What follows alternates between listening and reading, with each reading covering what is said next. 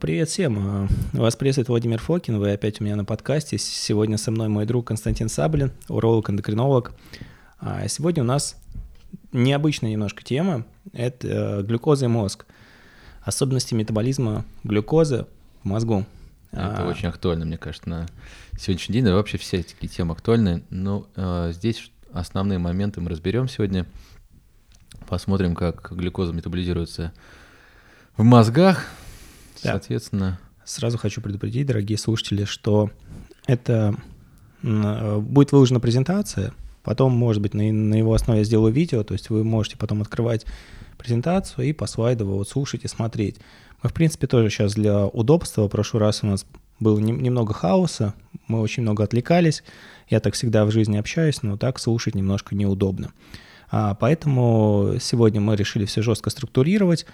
А, то есть первое будет презентация, второе а, это делается для повышения квалификации врачей, поэтому все равно у этого будет определенный входящий порог. Простите. А, в будущем у нас будут материалы и более простые. Например, я предполагаю сделать прям серию подкастов базовых про иммунологию с тем, чтобы любой слушатель мог их прослушать, э, сделать для себя, понять какие-то основные моменты функции иммунной системы, мне кажется, это было бы просто супер подарок для даже обычных врачей, которые не разбираются да. в других смежных специальностях. А если доступным языком на их почву донести да, информацию, но... мне кажется, все начнут хоть немножко соображать в том или ином да, направлении. Просто ну, вот мой любимый предмет в Гарварде был иммунология. Для меня слово иммунология это, ну... Я постараюсь объяснить вопрос, потому что я слушал наших некоторых лекторов. Я, да, это, это да. конечно, не самые гуру были, но а, очень сложно. Не то что очень, это вот на, на грани каких-то космических просторов, когда начинают. Ну, ну ладно, окей, да, не да. будем сейчас это... Поехали. А, глюкоза и мозг.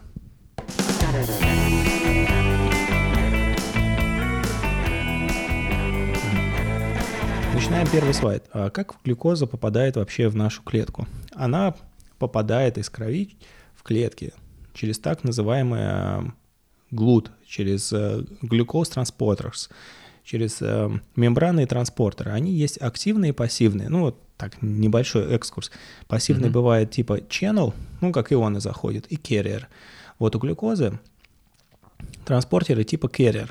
А, чем это можно сравнить? Channel — это как такая чуть канал более такой. широкая проходная, да, канал, mm-hmm. через который могут ну, проходить без энергии, несколько да? людей. Это все, они все, а, это все пассивные транспортеры, они, скажем так, из больше концентрации глюкоза проникает в меньшую. Угу. Вот, и, грубо говоря, когда глюкоза попадает в клетку, первая же ее реакция – это фосфорилирование. Угу. Она, получается, превращается в глюкозу 6-фосфат. Поэтому… Ну, добавляется фосфатная группа. Да, трата АТФ. Угу. То есть, грубо говоря, гликолиз, когда у нас в конце будет пируват, он там в конце у нас, а на самом деле там, ну, плюс 2 АТФ, да но на самом деле там минус 2 и плюс 4, а вместе будет плюс 2. Но в нюансы биохимии не будем лезть, такие мелкие, хоть и ну. базовые.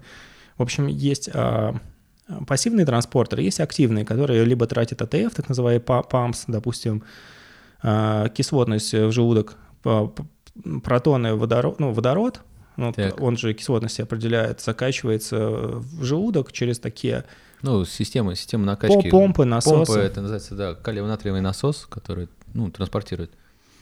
Да, а, собственно, есть а, симпотеры, опять же, активные, когда, допустим, а, вместе забираются две молекулы, и энергия забора какой-то одной молекулы тратится еще на то, чтобы активно забиралась вторая. И есть антипортеры, когда одна выходит, другая входит. Но сейчас мы говорим про пассивный транспорт. О, mm-hmm. И вот как мы говорили, что channel так ионы попадают, это была проходная, а керреры, как попадает глюкоза, это можно сравнить с турникетом, то есть по одному. заходит, закрывается и отпускается в клетку, внутрь клетки. Да, а глюкоза является очень э, важным источником а, строительных углеродных блоков и энергии. Например, жиры, их большой недостаток, что они так себе, как источник э, строительных углеродных блоков. Угу. Вот. А, это принципиально, ну, в принципе, да, все, презентация закончилась, мы уже сказали, что ну, глюко... понятно.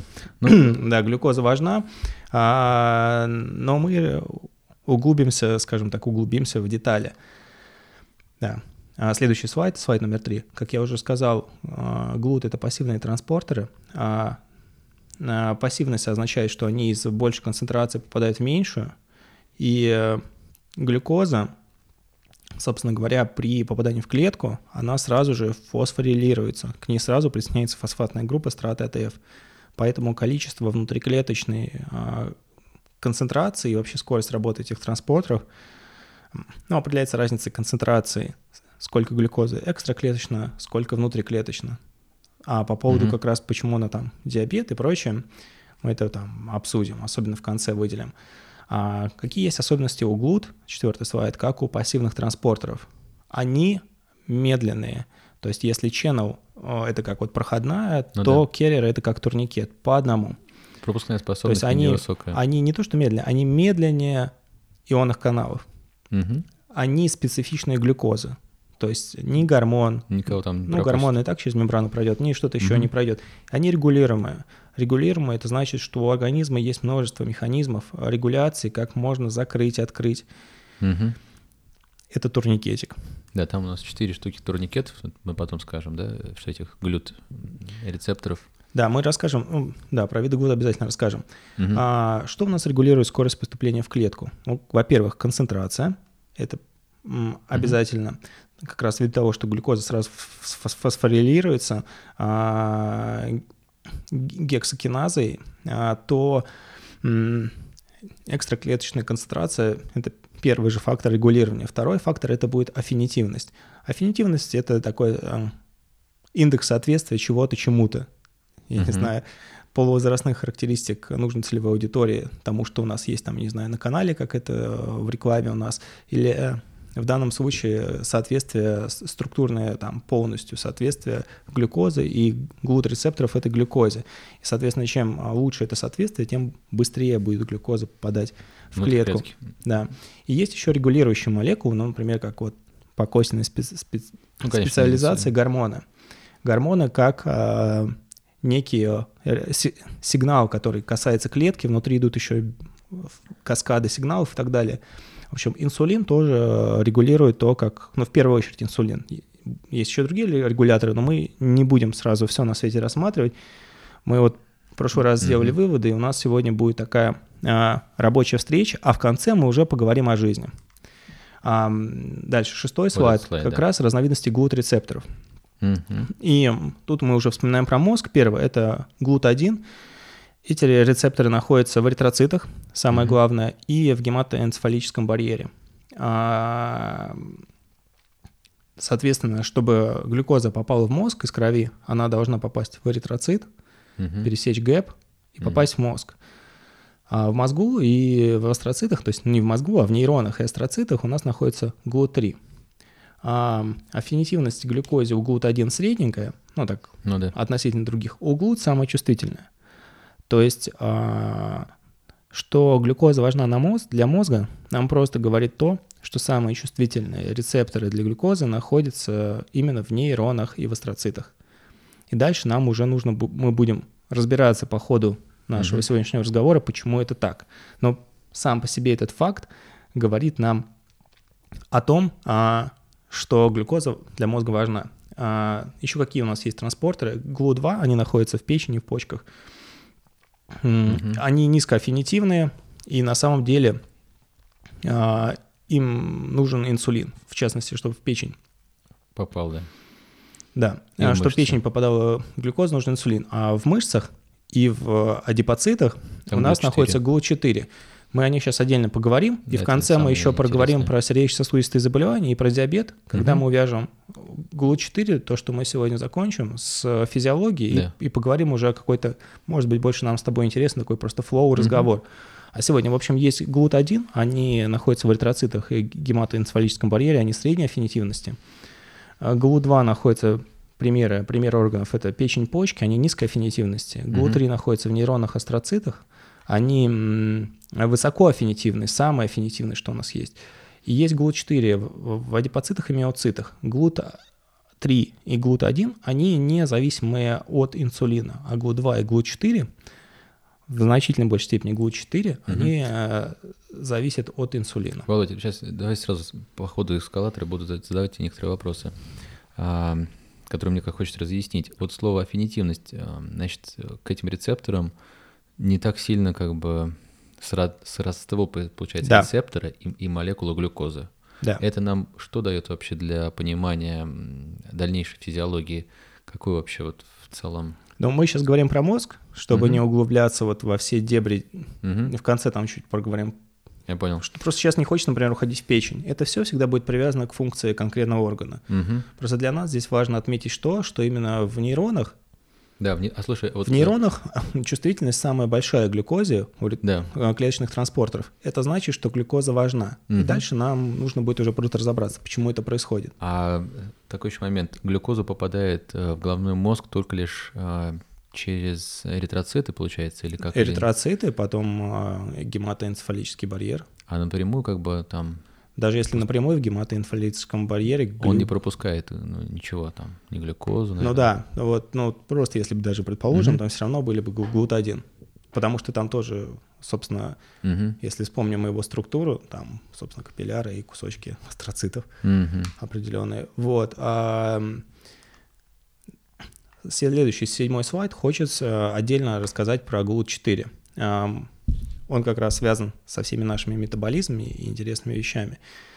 GLUT4, которые находятся у нас в мышцах и в адипоцитах, они по умолчанию утоплены в цитозоле клетки. То есть они не у мембраны, и они не могут а, эффективно пропускать а, глюкозу. Мгм. Чтобы Они вы- вышли наружу на поверхность клетки. Чтобы вышли они наружу на поверхность клетки, нужен инсулин.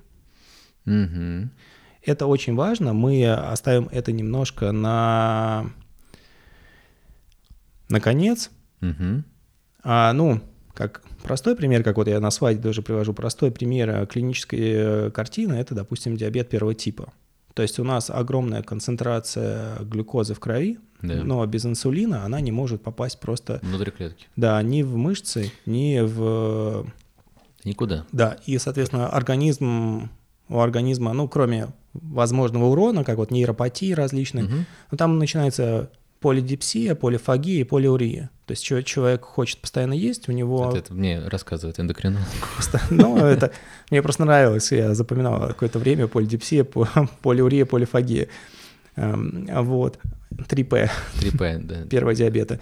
И, эм, а, в общем, это как раз э, в том числе объясняется функцией GLUT4, Мгм. что нет инсулина, глюкоза не может попадать в клетку. У нас начинается еще следующий шаг, это будет кетоацидоз, когда организму нужно Нужна будет чем-то питаться, он начнет синтезировать кетоны, но в отличие от кетогенной диеты, здесь, э, где э, ну, вот это все, Мгм. что связано с глюкозой, подавлено.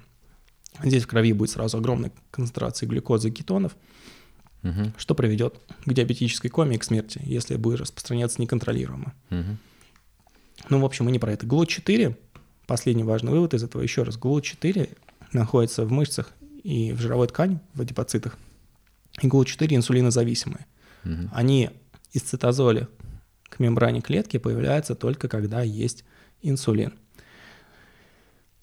Восьмой слайд выводы. Какие выводы вот мы сможем сделать, просто посмотрев вот на самую базовую часть биохимии, на транспортеры глюкозы мембранные, что попадание глюкозы в мозг связано с GLUT1 средней аффинитивностью, из э, GLUT3 инсулин для попадания глюкозы в мозг такой критичной роли, как с теми же миоцитами, не играет, и у нейронов самая э, высокая аффинитивность глюкозы.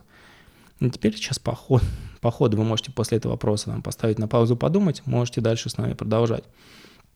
Мы понимаем, что ну, просто так обычно чего-то не бывает в Мгм. Это либо не, не, меш- не мешает развиваться, либо чем-то помогает, как-то связано с функцией. Ну, вот предположим, что как-то связано с функцией. То есть у нас нейроны так или иначе приобрели самые чувствительные э, мембранные транспортеры для глюкозы из всех клеток. Как это может быть связано с той функцией, что м, задача, в принципе, нейронов — это вечная жизнь и передача сигналов. И образование даже нового нейрона Если у нас нейрон сгорел, на его место Мгм. появляется новый. Новый нейрон не заменяет старый, потому что ему нужно отрастить дендриты, им нужно миелинизироваться, миелинацию пройти. И связь, наверное, с другими. Да, и он- ему нужно встать вот в эти во все электронные цепи, Да. он в них не встанет. Ну да, там нейрогенез в любом возрасте возможен, но он на новое не замена старого. А и, и при этом давайте мы разо- разо- коротко пробежимся по, ну не коротко, но пробежимся по недостаткам некоторым гли- ги- гипергликемии, а, большого количества концентрации глюкозы а, в крови, с тем, чтобы мы вот понимали, что в принципе вот повышенная глюкоза при этом, она самим же тем же нейронам Мгм. очень вредна. И у нас получится такое противоречие, что с одной стороны у нас в нейронах нейроны очень чувствительны к глюкозе, с Так. другой стороны они могут их, глюкоза их может уничтожить. И дальше мы будем Ну, а, глика- гликация, да, да. самое известное. разбираться, почему это.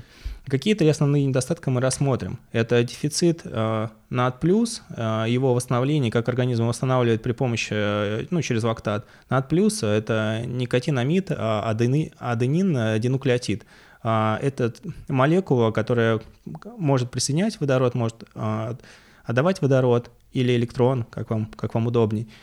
Мы его будем... а, Восстановленная форма, я буду называть NADH, Мгм. ну, NADH, а NAD+, окисленная версия, а, ну, то есть, например, оно связано с первым комплексом, ну, грубо говоря, в биохимии как происходит? Если у нас какая-то есть реакция, и она термодинамически невыгодная, Мгм. то есть количество конечных продуктов, а у нее энергия будет больше, чем изначальных. Так. То есть как-то вот у нас прошла реакция, энергия еще присоединилась. Мгм. Такие термодинамически невыгодные реакции, неочевидные с этой точки зрения энергетических преобразований организма, их а, присоединяет к каким-то термодинамически выгодным реакциям. То есть это либо гликолиз АТФ, либо вот э, отщепление электрона от NADH.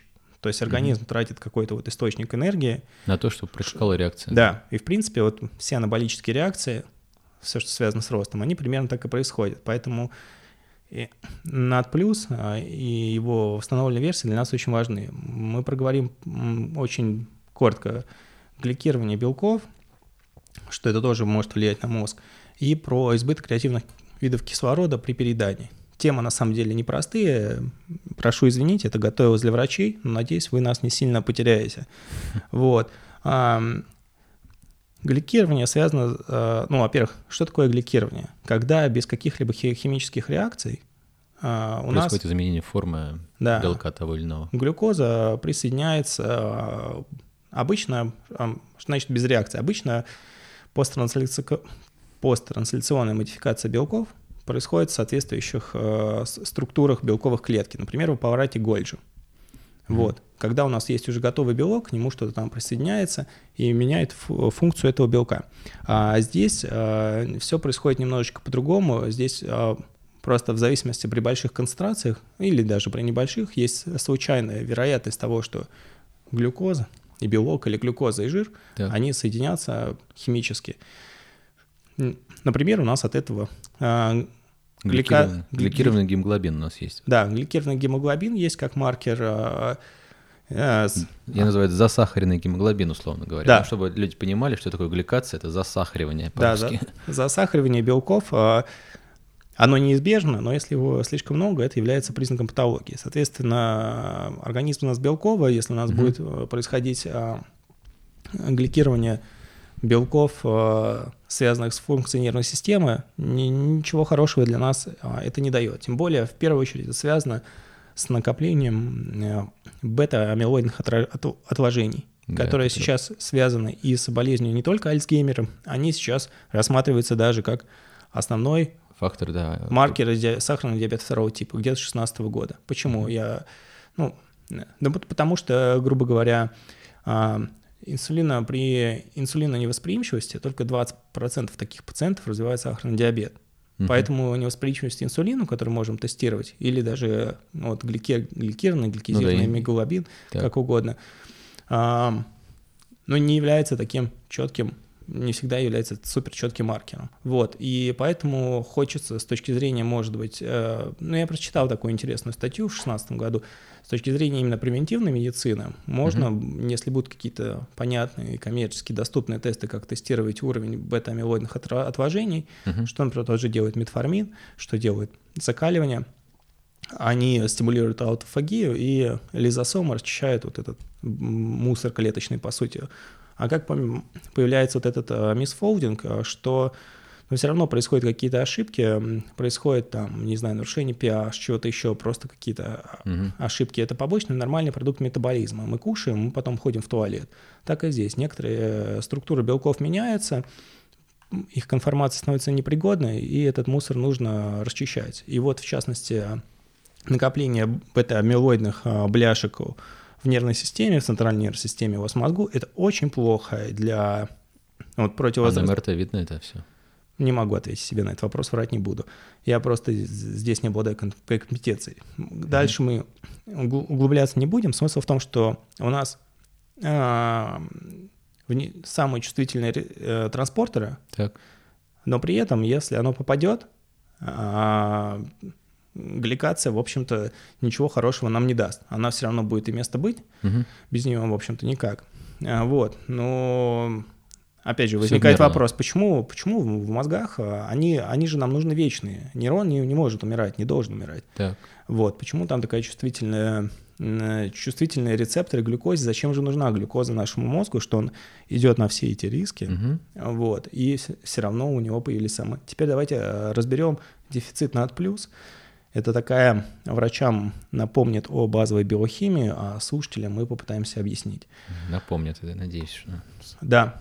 А, в результате а, цикла Крепса и бета-окисления жиров у нас появляются два вида высоко таких энергетичных переносчиков электрона. Это уже упомянутый NADH, ну, восстановленный, естественно, угу. и FATH, ну, я его называю FATH-2, FADH2, ну там, водород внизу двоечка.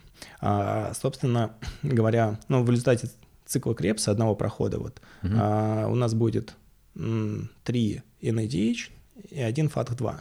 И когда они потом отправляются в митохондрии, в дыхательную цепь переноса электронов, uh-huh. а, NADH отправляется в комплекс 1, а FATH2 отправляется в сукцинат-дегидрогеназу в комплекс 2.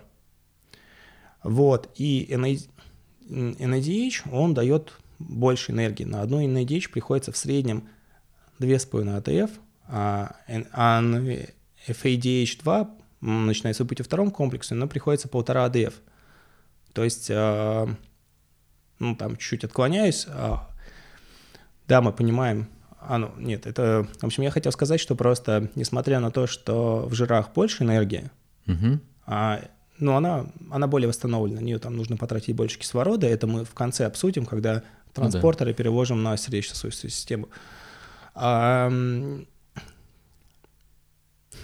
так, я сбился. А, в общем, проехали, ладно. А, вот что я хотел сказать. В общем, несмотря на то, что в жирах больше энергии... А, их трудно топить, по-моему. Да, их не просто топить, это скорее как а, вечное пламя на Красной площади. Оно угу. медленно, спокойно и вечно горит.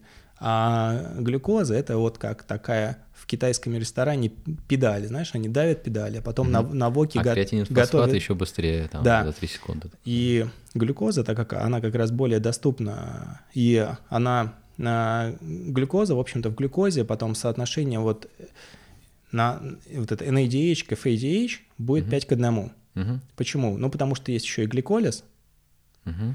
И в, в рамках гликолиза у тебя получается из глюкозы две молекулы пирувата, и у тебя появляется еще две молекулы АТФ и две молекулы NADH. Ну и в цикле Кребса у тебя три NADH и один FADH, 2. Соответственно, у тебя вот так получается 2 плюс 3. И что там, 36 или 38 АТФ? Там? Нет, это сейчас это мы не будем. Я понял, о чем ты говоришь. Ты, ты говоришь, сколько там... Ну да, энергии. Вот, сейчас. Но смысл в том, что а, в глюкозе больше NADH, глюкоза дает больше NADH, это основной посыл, я понял. Да. А, а если мы еще посмотрим на стеариновую кислоту, стеариновая... А, а причем здесь дефицит над плюс? Так. В том, что для того, чтобы восстановить NADH, нам нужна окисленная форма над плюс. Понятно, То есть нам чтобы, нужно, да, чтобы... чтобы... Чтобы был запас какой-то NADH. Да. Если у нас все лихо, бодро будет гореть, допустим, Мгм. мы повысили свои а, энергетические потребности в миоцитах и начали, ну, мышцы в спокойном состоянии работают на жирах, э, сердце тоже. Вот. И когда через определенный порог а, энергетических потребностей вы прошли, которые жиры из-за того, что они вот такое спокойное пламя не могут обеспечить, Мгм. вы начинаете переходить на, грубо говоря, э, бета-окисление, переходит организм на глюкозу, мышцы переходят на глюкозу. Мгм. Когда их будет слишком много, будет просто такой физиологический порог, когда у вас не будет а, окисленной версии над плюс, и вот этому водороду, Да, электрону, ему некуда будет присоединиться. Мгм. Вот. И, соответственно, усиленный метаболизм через глюкозу чреват как раз э, дефицитом окисленной формы НАД. Это такая базовая биохимия, извините, что я к ней долго подводил, но это все вот важно. То есть, когда мы потребляем глюкозу, Короче, да, резюме такое, то, что когда мы потребляем... даже не много- потребляем, когда Много ее... клетка потребляет, не мы даже, Да. когда клетка чрезмерно полагается на глюкозу, она может упереться в дефицит НАД+. Над плюс. Вот, а сразу же сравним, а, как в презентации у меня на 12 слайде указано, с молекулой стеариновой кислоты. Во время бета-окисления этот баланс смещается, и соотношение NADH к FAT2 а, будет 2 к 1. То есть а, а, в глюкозе у нас однозначный упор на первый комплекс, и, в принципе, первый, третий, четвертый комплексы митохондрии, они а, образуют суперкомплексы. Мгм. Ну, видно, чтобы метаболизм да. через глюкозу был как можно быстрее и четче. А, ну и сукцинатогидрогеназа, она дает меньше энергии, Мгм. вот, и, в принципе, жиры во время бета-окисления там чуть больше FAT2 образуется и меньше NADH.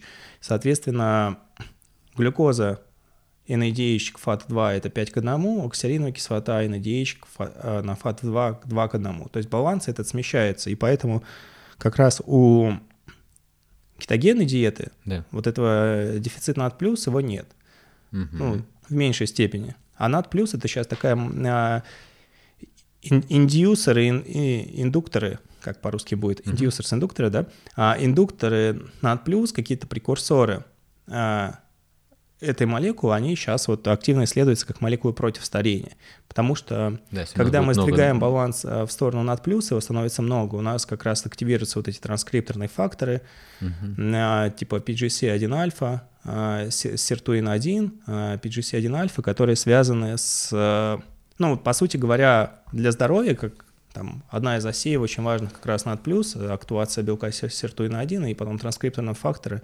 а, от PGC1-альфа. Но это мы уже уходим а, в, в- в такую Надо более да. глубокую кетогенную тему. Для нас, для слушателей важно, что вот здесь, что а, когда клетка, в первую очередь, наверное, это касается миоцитов, даже ми- больше, чем нейронов, когда клетка слишком уж сильно начинает полагаться на глюкозу, она упирается в дефицит над плюс.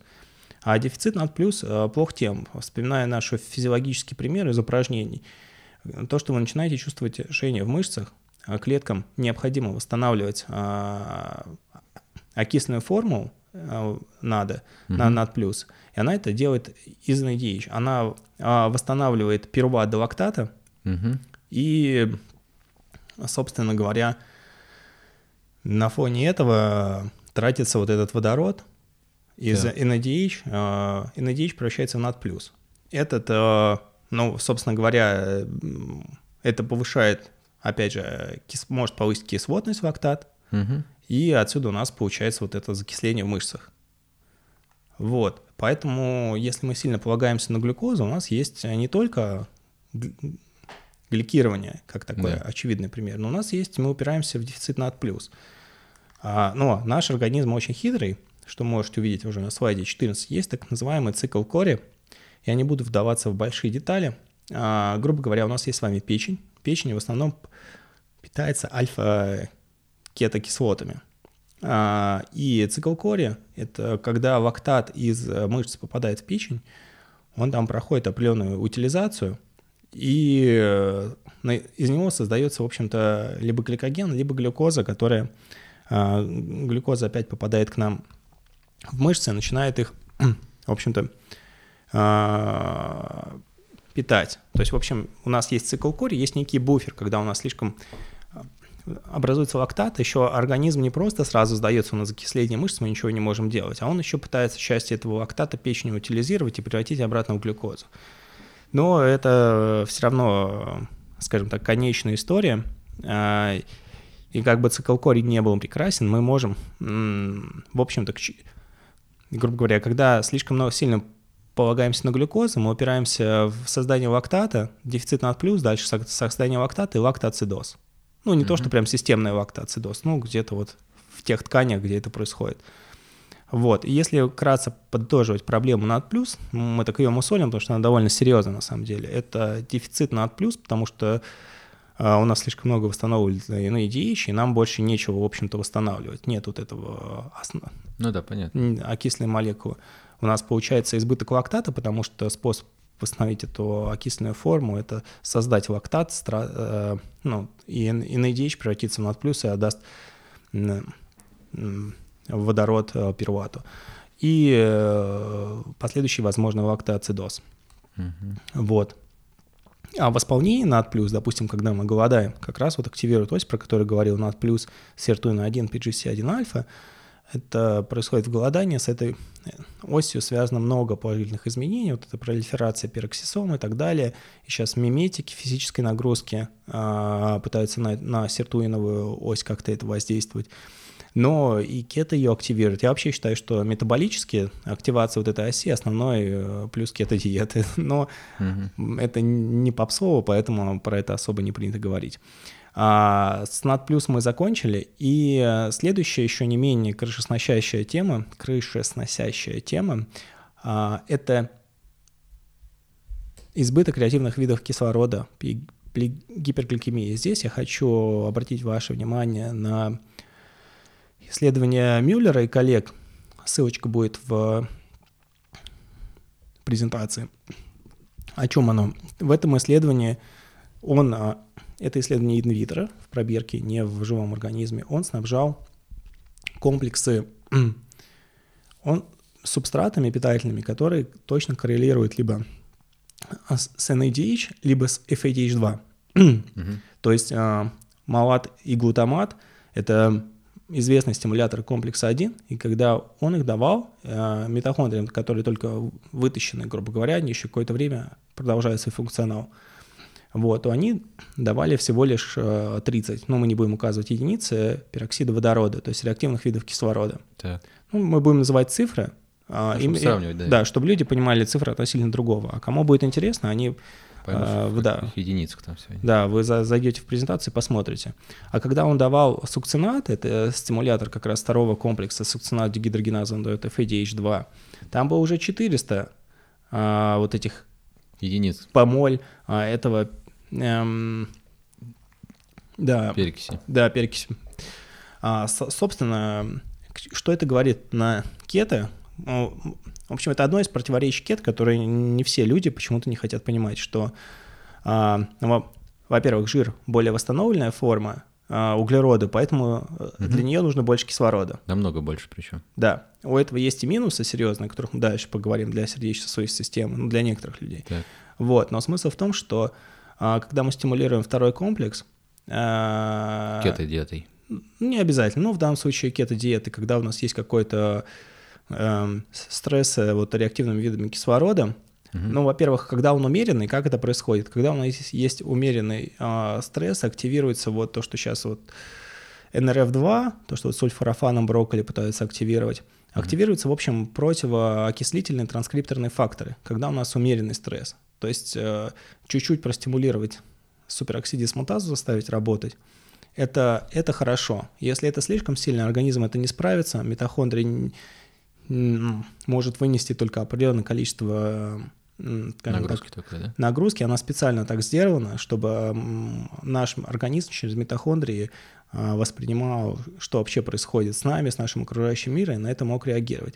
В данном случае здесь что важно, что а, глюкоза дает, когда мы стимулируем первый комплекс, это так. дает немного видов кислорода. Когда мы стимулируем второй, оно идет гораздо больше. Там, да, намного больше. Да, порядок. в 13 раз больше. А когда мы стимулируем и, вто, и первый, и второй комплекс, то там вообще...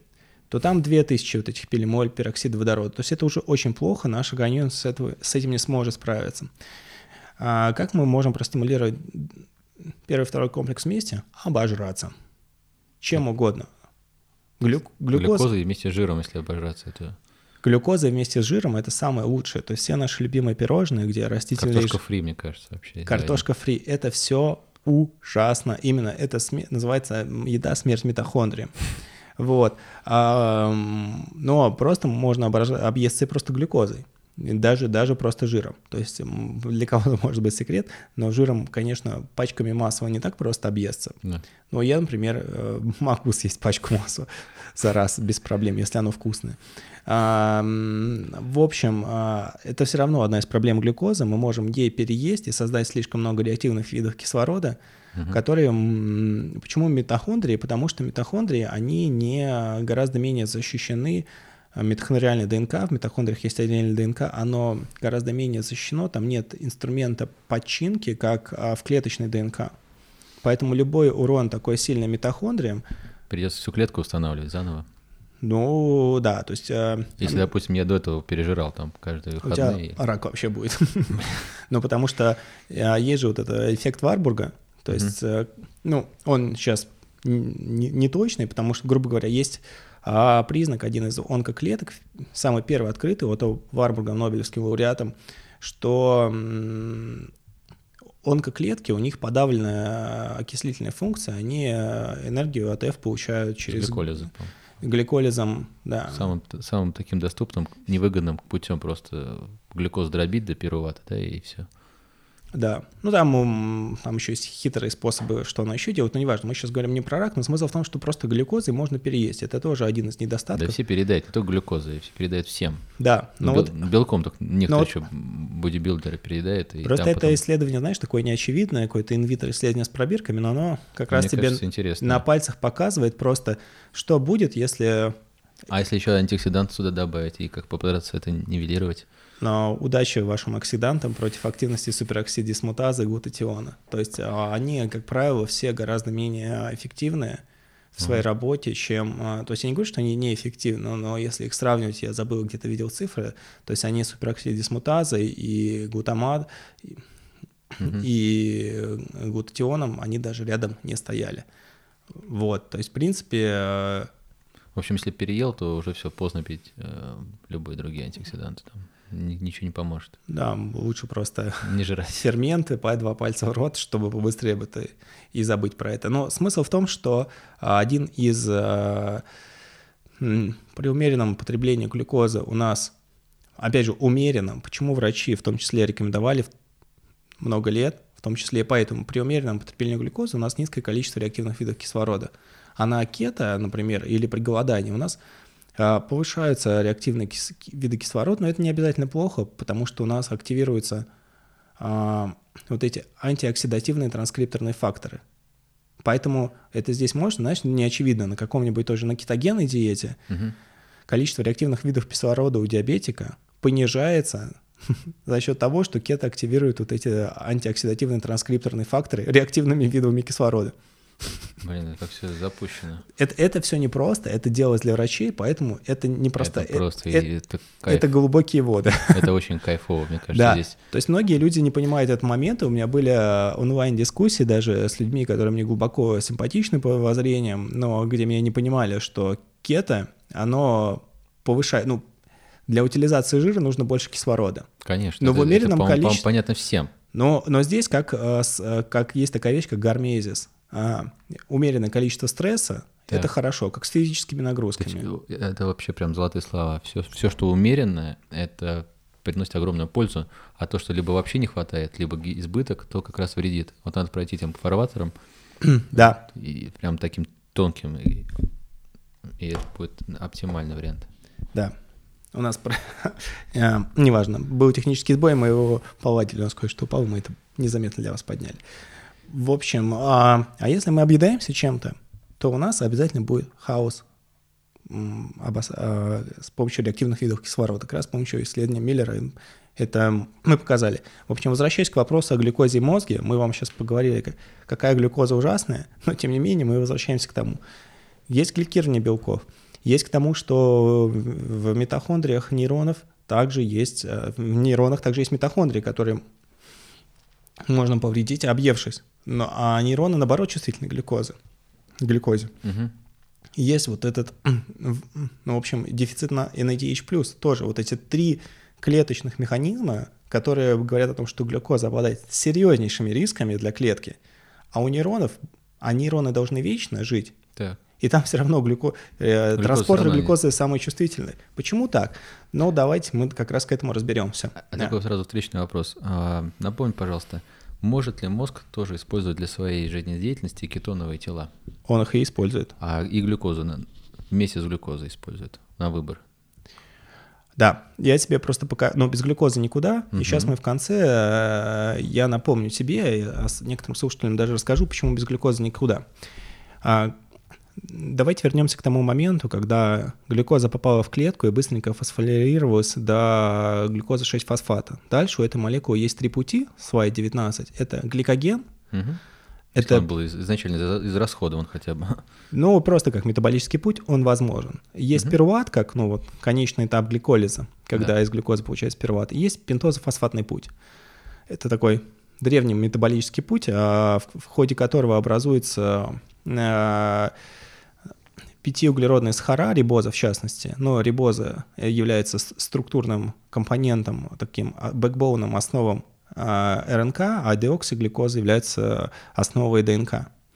Вот. А еще в, ходе пентозофосфатного пути а, получается NA не NADH, а NADPH. NADPH — это он тратится в реакциях восстановления. А мозгу, ну, ну, мы дальше это Да. просмотрим. В общем, что у нас с гликогеном слайд 20? А нейроны не запасают гликоген. Астроциты — это нейроны должны жить вечно а, и выполнять а, там а, свои функции все выполнять, какие-то, может быть, у них синапсы прорастут, какие, к- какие-то у них им- иммунная система обрубит, но в- целом а, нейроны должны жить вечно. У них есть так называемые клетки-няньки, в том числе, которых обслуживают глиальные клетки, а одни из них, там, самые известные, это астроциты. В частности, сейчас большой фокус на роли астроцитов в эпилепсии в research е есть Мгм. именно дефекты астроцитов. А вот астроциты, они могут запасать небольшое количество а, гликогена, а нейроны не могут. Поэтому этот, из этих трех путей метаболизма глюкозы у нас этого нет. Давайте вернемся теперь к пентозофосфатному пути. Он очень важен. Мы получаем пятиуглеродные сахара, они нам нужны для поддержания целостной ДНК. И нам NADPH нужен для реакции восстановления, для синтеза глутатиона, так называемый редокс-цикл. А так как нейроны должны жить вечно и выполнять сигнальную функцию, им критично, чтобы они могли поддержать целостность своей ДНК Так. и чтобы были реакции восстановления, но чтобы они могли всегда что-то восстановить. Поэтому пентозофосфатный путь, который дает это, а, он там NADPH, он где угодно тратится. Вот, вот вся вот эта редокс-система, восстановительная система м, мозга, она зависит от NADPH, она зависит от пентозофосфатного пути. Так. Вот, понял. это, это в принципе мы уже понимаем, что это и есть наш краеугольный камень Для мозга. нашего мозга, но мы еще не закончили, мы только наживили. В общем, один из э, гликогена нет, пентозофосфатный путь есть, и мы уже видим по основным функциям, что это реакция восстановления и поддержания целостности ДНК, ш- что для вечно живущих нейронов это самое просто то, что нужно. Он критичен, надо было написать красными буквами, прям капсулом весь экран. Пентозофосфатный путь критичен для глюкозы. Дальше пируват. А что у нас с пируватом? Пируват а, предоставляет как раз а, вот эти две вещи, которые я изначально говорил про глюкозу. Это строительные, да, есть и жир, строительный блок из и трех углеродов, который... Универсальный, да. да. Либо, либо пойдет на там цикл вот этот ссылку А, либо из него там все получится. Да, да, да, все верно. Прям Из вот- него получается и аминокислоты, и альфа, кетокислоты для печени. такой. и на глюконеогенез, и тот же лактат. И из него может и глюконеогенез, оп- опять если организму нужно, глюкоза может быть восстанавливаться. Вот. Кстати, вот этот экскурс, после него, в принципе, человек, который послушает, должен а, иметь, а, понимать, почему вообще а, глюконеогенез существует, и почему, ну, грубо говоря, это термодинамически невыгодная реакция совершенно. Да, Тратится больше заново. АТФ, чем производится из глюкозы. Но организм восстанавливает глюкозу, и вы уже понимаете почему. Потому что, ну нужны строительные углеродные белки. Не тоже для мозга. Да, просто вот функция первата нужны строительные углеродные белки, и нужно вот этот пентозофосфатный путь, пятиуглеродные сахара. Вот, а... И как раз по этому пути идет образование новых жиров. Если мы, допустим, поели глюкозу, и глюкозу некуда деться, то он будет запасен в... Ну да, но здесь а, жиры, они начинают свой путь из пирувата, получается, через следующую же реакцию, а, ацетилка фермента А, который потом отправляется в цикл Крепса и угу. дает нам энергию. Но если у нас слишком много ацетилка фермента А, из него, ну, там, не будем раскрывать метаболическую цепочку, из него как раз начинается синтез жиров, которые уже у нас могут отложиться. Угу. Вот. Ну, в общем, у нас у первата двойная роль — это энергия и как раз строительные углеродные блоки, универсальные довольно. Но мы бы об этом не упоминали, если бы все было так просто. Что же у нас а, с классическим гликолизом, то есть образованием первата из глюкозы в наших нейрончиках? А, есть а, такие, знаешь, критически важные а, реакции, по-английски они называются committed step, то есть когда реакция совершена, мы прошли по этому метаболическому пути. Mm-hmm. А для... Ну, это как вот... Необратимая реакция. Ну, а... Люб... необратимая реакция — это обычная реакция, э, где, в общем, энергии сильно меньше стало совокупной свободной энергии э, в продуктах, чем было в изначальных реактантах, mm-hmm. или это еще необратимая реакция, которая происходит с либо стратой АТФ, да. либо страты э, на NADH. Угу. Но в данном случае о чем идет речь? Нет, это committed step, это именно вот вот ты ступил, ты убил человека, ты ступил на путь криминала. Вот если бы ты просто его там, я не знаю, побил, Нет, это, это... побил, ты еще можешь стать нормальным человеком, а вот убил, ты все, ты... Я понял, это другими словами инициирующая реакция, да. которая что-то инициирует. Да, это такая вот прям вот, ну, английская фраза committed step, это все такой вот commitment, твое, ну, не знаю даже как точнее сказать. В общем, это какой-то очень важный критический шаг, после mm-hmm. которого вот именно... Назад пути нет. Э, да, именно это и случится. И э, критический стаб для гликолиза – это образование из э, фруктозы 6-фосфата. Фруктоза – это изомер глюкозы. А в фруктозу 1,6-бифосфат. Эта реакция происходит с стратой АТФ, поэтому она как раз не mm-hmm. актуализирует эту реакцию фосфофруктокиназа. Она слабо выражена в нейронах бум, бомба упала. Почему? Потому что это очень важно понимать, что а, в нейронах подавлен гликолиз. В их, а, он, он, его не то, что нет, но он в какой-то степени подавлен. Если вы посмотрите на слайд 24, сейчас Костя тоже да, показываю, да. в астроцитах, так. в астроцитах, это дальше нам пригодится, все в порядке с, а, с фосфофруктокиназой. Так. А в нейронах, как видишь, ее в три раза, сколько? В три, в четыре раза меньше. Угу. То есть, в принципе, а, к чему ты ведешь? Ну-ка поподробнее. Веду я к чему? Что глюкоза меньше образует пируватом. А, соответственно, у нас два дальше остаются вопроса, но, в принципе, на что у нас, куда девается глюкоза, но здесь мы понимаем, что она просто, скорее всего, идет на пентозофосфатный путь. А второе, извините, пирувата нужен. Откуда потом нейроны получают э, пируват? И мы сейчас э, с этим, в общем-то, разберемся. А еще в э, нейронах нет не, не только, в общем, есть разные замеры у фосфофруктокиназа, вы это видите на слайде 24 с ссылками на исследование.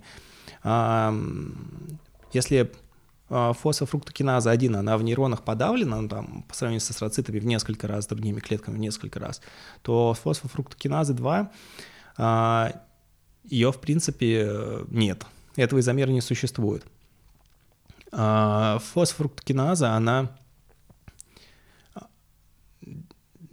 активируется АМФ, аденозин монофосфатом, в общем, а, грубо говоря, когда у нас есть дефицит АТФ, дефицит энергии, активируется а, этот изомер. А если у нас а, ПФК-2 нету в нейронах, это значит, вот появляется опять какое-то противоречие. С одной стороны, у нас мало пирувата, нейроны создают меньше пирувата, чем другие клетки, но они его не могут больше создавать. Угу. Второе в том, что они становятся еще более чувствительны к энергии.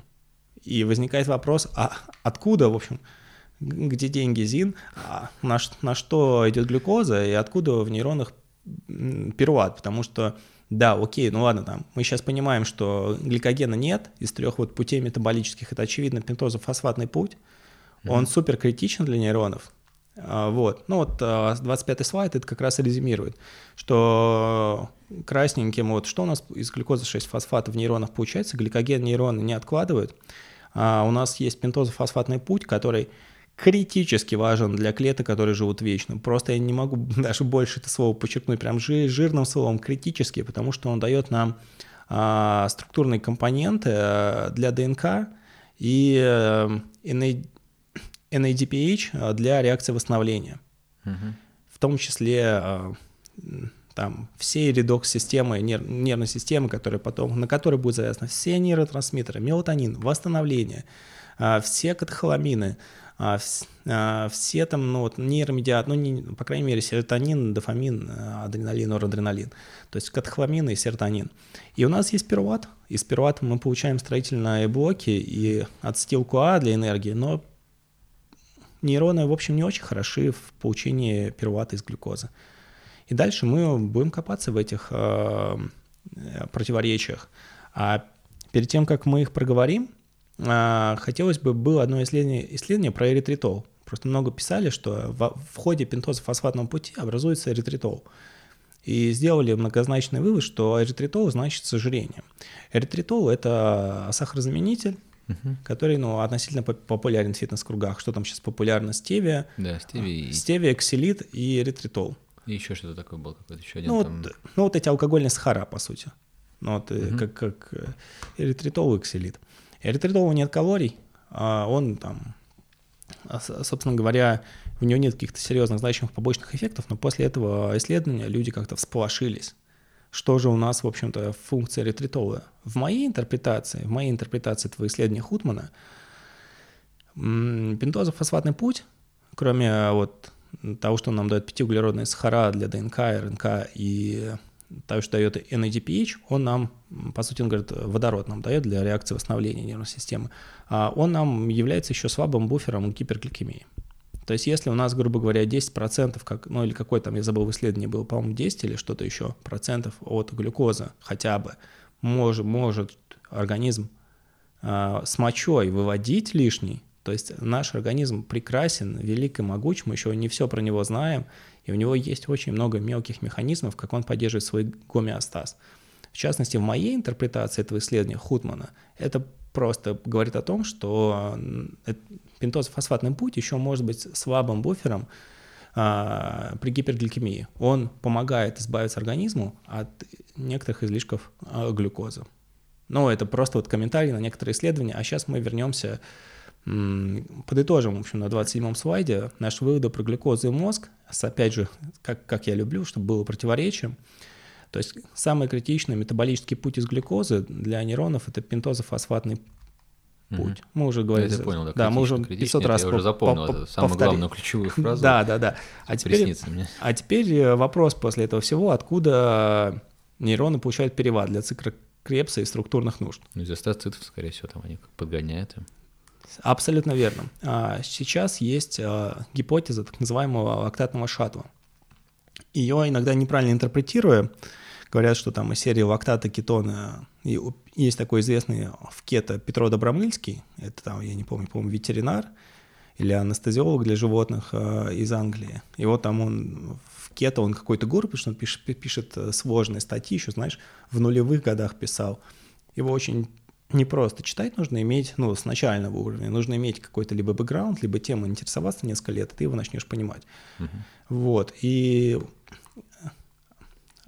нейрона астроцитный лактатный шаттл, шаттл был открыт не так давно. В чем его смысл? В том, что астроциты употребляют глюкозу, в принципе, как либо через GLUT1, э, э, либо через GLUT3, вот, но это я сейчас э, Кости просто показываю. Угу. Это, это, знаешь, это на, на этом рисунке это аллюзия на гематоэнцефалический барьер. Ну, то есть вот типа эритроцит, то есть, ну, да, кровяное тело и хвостик а, астроцита. Вот. И астроциты получают лактат из глюкозы и в формате cell-to-cell отправляют его в нейроны. На текущий момент у этого есть определенные доказательства – частности, э, ну, мы их чуть позже рассмотрим. А, ну, ну да, давайте и рассмотрим. В общем, э, в нейронах у нас э, есть MCT, транспортеры высокоаффинитивные лактату, а в астроцитах MCT1 и MCT4 низкоаффинитивные лактату. То есть астроцитам удобнее выплевывать лактат, uh-huh. а нейронам удобнее его принимать. А как вы помните, что лактат, он превращается в пируват, причем это термодинамически будет выгодная реакция. Для нее не нужно будет танцев с бубном. А по ходу еще можно восстановить NAD, NAD плюс до NADPH.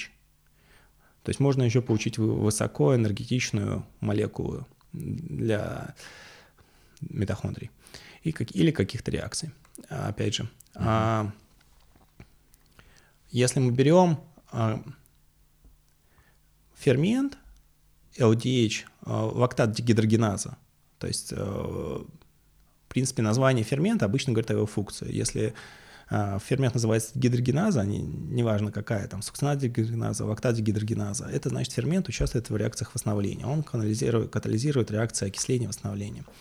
И в данном случае в нейронах у нас изомер лактат-дегидрогеназа 1 а, который отвечает за окисление лактата до пирувата. А в астроцитах у нас LDH5 а, изомер этого фермента, который отвечает за восстановление лактата.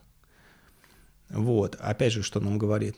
Дальше очень интересная история с глутаматом. Я ссылку на исследование Бенарока, обзорную про транспортеры глюкозы в мозгу, и как раз где мусолятся некоторые нюансы этого лактатного шаттла нейронов, они там есть, и картинка оттуда была. В общем, глутамат снижает аффинитивность глю-3. То есть, когда у нас появляется а, основной стимулирующий нейромедиатор, а, у нас как раз аффинитивность глу-3 падает. То есть, э, как ни странно, глутамат, при присутствии глутамата у нас чуть меньше глюкозы попадает в нейроны как своеобразная а, защита от эксайтотоксичности. Глю, глюкоза самой. Ну, ну, ну и гуд, да, угу. и глутамата. Но есть просто связь глюкоз, глутамат. Да. Вот, ну не будем, это, чтобы не взрывать мозг, мы и так его, да, наверное, взорвали, потому что это реально делалось для врачей именно с тем, чтобы в их голове чуть поковыряться и а, посеять туда какие-то мысли, сомнения, и вот.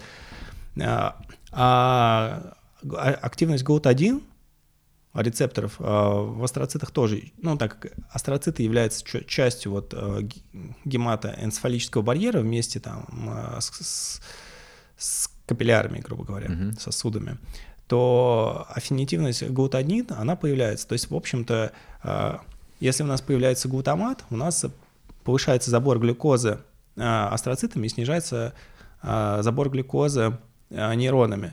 И еще на текущий момент есть, в принципе, доказательства, ну, инвитро, я пока, инвиво даже есть, я видел, да, uh-huh. а именно cell-to-cell э, коммуникация, когда из клетки в клетку именно отправляется лактат. Но на текущий момент это все равно лактатно-астроцитный шаттер – это гипотеза. И, в принципе, все, что я сегодня говорю, это скорее как сегодняшние доказательства выстраиваются, что они нам сегодня говорят. Может быть, через пять лет все переменится. Но сегодня, на сегодняшний момент это, по крайней мере, так. И какие вот э, можем сделать выводы из того, что происходит у нейронов с пируватами? Во-первых, у, не, у нейронов нет фосфофруктокиназа, и как следствие просто этого а, создание пирувата а, в нейронах подавлено, не отсутствует, а подавлено в несколько раз. И э, перват... Получают перват, да, из лактата. Из лактата, который им отправляют э, астроциты. По крайней мере, сейчас доказательства выстраиваются так. Это такая больше теоретическая вещь, но ее очень хорошо бы понимать, если мы, если мы говорим про нейродегенеративные заболевания, просто про нейрологические заболевания вплоть до эпилепсии. Если мы говорим про кеты, нам нужно понимать вообще, как все это работает.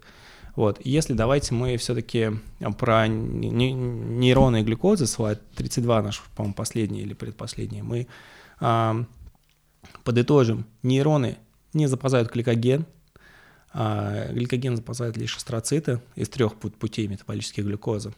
А для нейронов критически важен питозофосфатный путь, это пятиглюрные сахара NADPH. И гликолиз в нейронах подавлен из как раз из упомянутой упомянутого фермента фосфофруктокиназа. Вот такие невеселые новости. То есть, грубо говоря, нейронам нужен в основном питозофосфатный путь, а перват они получают энергию структурные блоки, они получают от своих клеток нянек, а астроциты не жалко, потому что они заменимы, в отличие от нейронов. Они просто полностью заменимы, потому что у них нет нет такого, что вот, ну, вот, например, ну да, они как саппорт выступают. Да, ну вообще глиальные клетки, потому что нет такого, например, если мы возьмем какие-нибудь э, за бодрость, а, отвечает нейропептид орексин. Он находится, орексиновые нейроны наход, вырабатывают определенные ядра гипоталамуса. Они э, свои дендриты, ну, отростки, синапсы пускают да. во все отделы мозга. Вот умрет у вас орексиновый нейрон гипоталамус. На его месте появится новый но у него не будет таких э, синаптических связей, как у предыдущего. Да, пока он их создаст заново. И если. И если, да. Да. Слушай, маленький такой вопрос. А, может быть, наших тоже слушателей в заблуждение ведет тот факт, что, что ты говоришь про фермент э, фруктокиназу. Угу. А она связана с чем-то, с фруктозой как-то, или, или это просто как бы название? А потому что она, если ты помнишь, Сейчас я тебе на слайд перемотаю, и ты поймешь сразу, почему он называется фрукта. Потому что оно а, катализирует, видишь, из фруктозы 6-фосфата, да. то есть это изомер. Ну, то, то есть, соответственно, глюкоза 6-фосфат, фруктоза 6-фосфат переходит туда-обратно. Это обратимая реакция, потому что это просто Но реакция в печени, что ли? изомеризации. В любой клетке? Где угодно. Вообще где угодно. Вот, угу. это реакция изомеризация, а, соответственно, она термодинамически нейтральна, она туда-обратно может переходить, без, без особых а, танцев с бубном. Вот, а вот а, образование фруктоза 1,6-бифосфата из фруктозы 6-фосфата, это а, необратимая реакция, она происходит с тратой АТФ, слайд 23, слушателям, если хотите, верните.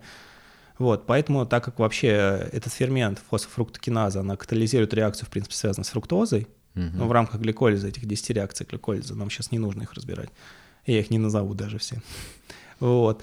И, да и не нужно это. В общем, здесь главный принцип, а, что, да, и все-таки мы поговорили про теорию, мы разобрали вот основные выводы, на что мозг тратит глюкозу, почему она так сильно важна, какие есть там нюансы метаболизма. А вам всем спасибо, встретимся, если что, пишите. Все, всем пока. Счастливо.